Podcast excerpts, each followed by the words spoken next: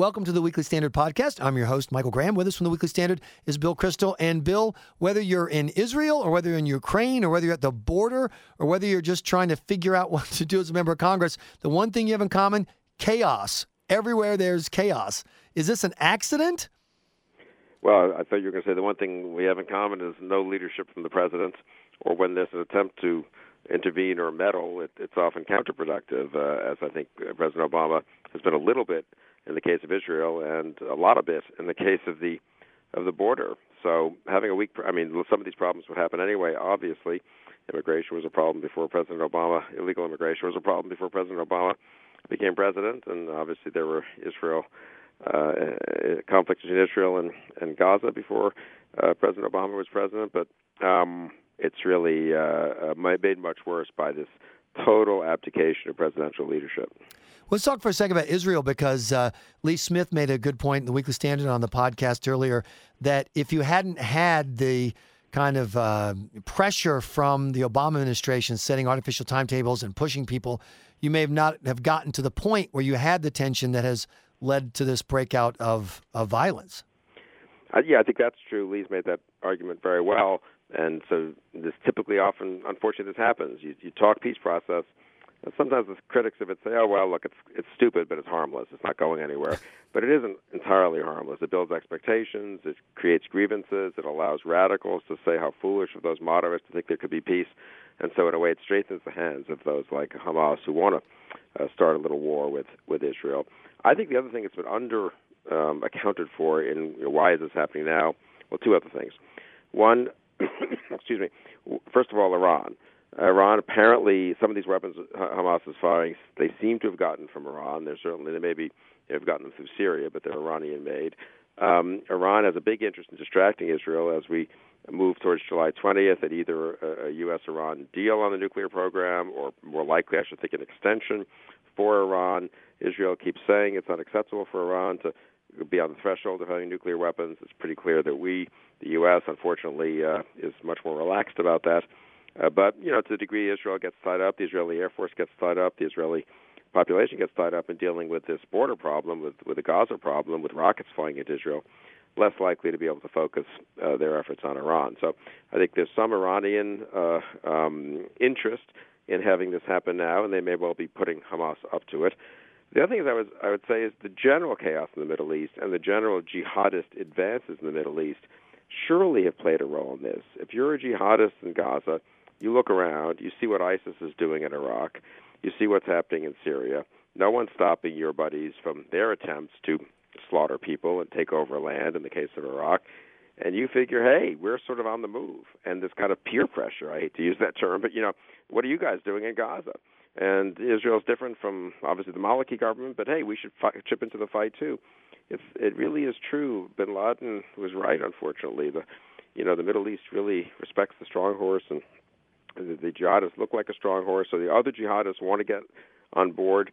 And so Israel is paying the price, I think, to some degree here for a general perception of U.S. weakness and weakness in supporting the good guys in fighting against the terrorists and the jihadists. So we had an approach. We're going to try to shoehorn a peace process, and we end up where we are now. Then we had an approach in the last uh, 12 to 18 months to the White House on immigration, saying well, we're going to shoehorn through some solutions. We're going to make it easier for children to stay in the United States. And shockingly, as more and more talk over the past two years has been about this accommodation, there's been a surge of moms with children over the border. What a coincidence, Bill Kristol. No, absolutely right in terms of causality and in terms of responsibility, political responsibility, and moral responsibility. And I really don't think we should let the administration and, frankly, other proponents of greatly increased uh, uh, of, of amnesty or quasi amnesty for illegal immigrants, and all those people have said, including lots of Republicans, Eric Cantor is one of them. Well, kids, kids are totally different. We certainly could never hold kids accountable for what their parents do. Well, when you start saying that, parents in Central America aren't idiots. They see that and they think, oh, well, so their policy now is that kids are kind of sacrosanct. You can't touch them.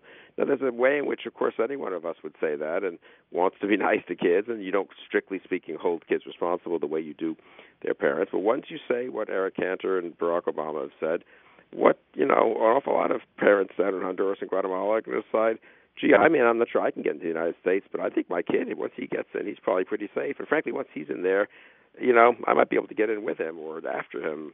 Uh, so I I think there's a, they have set up a huge incentive uh, for what's happening to have happened, and to the degree that there's suffering involved, and there is a lot, and to the degree that you're putting these kids at the mercy of various, you know, gangs and and, and coyotes and and so forth, they have some moral responsibility for this. I don't think it's just a aha kind of political point to make, and I don't think it's just a let's strengthen the border point, which is obviously important as a policy matter.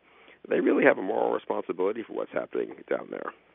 And I'm trying to figure out how spending another $4 billion taking care of people who've chosen to make that trip is supposed to discourage the other. And, and according to the numbers that are coming from you know the White House and and, and the border people another 150,000 over the next 18 months. In other words, we're watching essentially the population of the city of Savannah, Georgia, getting ready to come here, and our answer to them is, well, here we're spending money on the people who already did.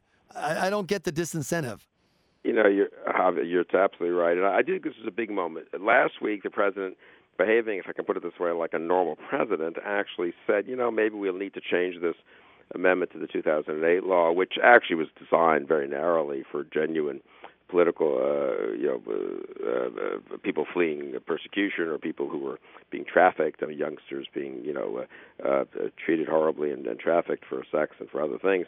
It was designed very narrowly, and then it's sort of expanded, and now it's this huge loophole for everyone who's not from Mexico. We can't deport them apparently uh, once they get across the border. So, I mean, I guess even at the border, it's hard to send them back. So, um, uh, ten days ago or so, the president said, "Yeah, we may have to change that." Then he didn't propose changing it when he sent up the supplemental request for funds earlier this week. That, for me, is very significant. I mean, obviously, that's got to be changed. Obviously, if the signal is we're going to be you know, humane and generous in a way, but we are sending you back. You've got to change the law that prevents us or that we interpret as preventing us from sending us back. And without that, it's all ridiculous. And I think Republicans should next week pass a one page bill that simply uh, strikes that provision of the 2008 law and strikes that provision of U.S. law and allows us to send kids and and uh, older people and and their guardians and their you know their parents whoever it is back to Honduras and Guatemala and El Salvador. It's just ridiculous the current law given the circumstances we face. And I don't think we should tie it, they should tie it to the supplemental. I don't think it should tie it to anything. They should just pass a one-page law that gets rid of it and makes clear that okay, President Obama, the Senate won't want to take it up, but then really challenge to Harry Reid, why aren't you taking this up?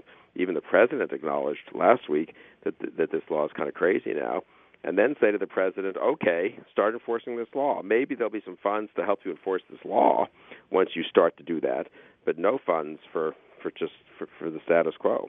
From a political perspective, the decision of the president to refuse to go to the border under any circumstance, I understand they tried to lure him there by setting up an NBA game featuring pool tables during halftime. And still, that didn't seem to do it, Bill. Is he making the right or wrong political decision? I don't know. I mean, uh, uh, I think people overdo the kind of optics, as they say, of this. You could argue, from his point of view, going to the border makes even clearer that he has no policy to deal with the problems at the border. For me, Republicans, there's been a little too much, even in conservative media, obsessing probably about whether he's going to the border or not. And now the the, the key point has to be there is a piece of legislation. You can't solve the whole thing with one piece of legislation or one page piece of legislation repealing the 2008 uh, amendment to the uh, to the to the to the law but it would certainly help. It certainly is the groundwork for moving in the right direction. And so, repeal that amendment, pass the one-page law repealing that amendment. That should be the, I believe, the Republican message for the next week, and not just message. I think the House should do it and do it clean, keep it simple, and put the burden on the Democrats to explain why a kid from Mexico gets turned around at the border and a kid from Honduras doesn't. Uh, and then when the president refuses to apply that law, then we can have another lawsuit filed by John Boehner.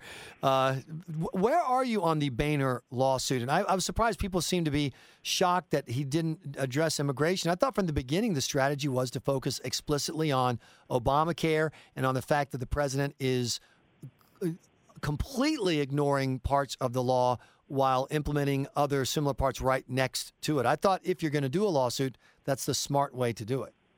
Yeah, I tend to agree with that. And I mean, given how incredibly lawless this president is, I sympathize with John Boehner and House Republicans who can't quite figure out a way to get their uh, arms around this without a lawsuit. I don't really like the idea of lawsuits. On the other hand, I don't like putting the courts in the position of resolving this. Congress has quite a lot of clout, uh, power of appropriations, power of legislation, power of oversight.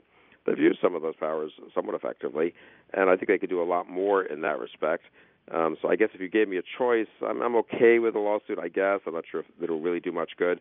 It is not good if it becomes an excuse for not doing other things. And that's what Congress, what the Republican House should do, is pass legislation removing money from the slush fund for the insurance companies that helps prop up Obamacare.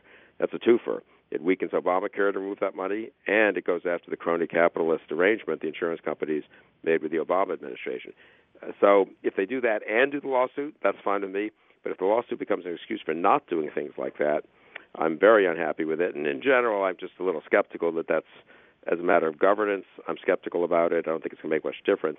As a matter of politics, it, it can become an excuse for not confronting the Obama administration legislatively and in terms of oversight and appropriations. But if you if the House says we're going to remove this funding and the Senate refuses to act, then the funding stays. Right, but at least you have a clear difference between the bodies and a clear uh, ability uh, for Republicans running for Senate seats held by Senate Democrats, especially Republicans in the House who will be voting for this, to say, hey, here's a clear difference between the two parties. That's why I like, you know, uh, I mean, I think it's right on the merits, but I also like politically bringing up the one pager to uh, fix the, at least begin to fix the insane kind of situation we're faced mm-hmm. now by by uh, refugees, by children coming from non not refugees, really just children uh, coming from non-contiguous countries, and that's why I like the idea of going after the insurance company slush funds. Those are two simple pieces of legislation that could pass the House that Harry Reid won't want to bring up, and that allow an awful lot of Republican um, candidates running for Senate, many of whom actually happen to be House members, to say here's a clear, here's a reason we need a Republican Senate. Here's what I will do in the Senate that your senator, Senator Landrieu, or Senator Pryor, or Senator Begich, or Senator Udall, or whoever, Uh, isn't willing to do. Oh, this is a situation of the week for the president. It's so bad that he wants to talk about the Ukraine. That's how bad it's gotten, Bill. Thanks so much for your time here for the Weekly Standard podcast. Please be sure to check weeklystandard.com regularly for podcast updates. I'm your host, Michael Graham.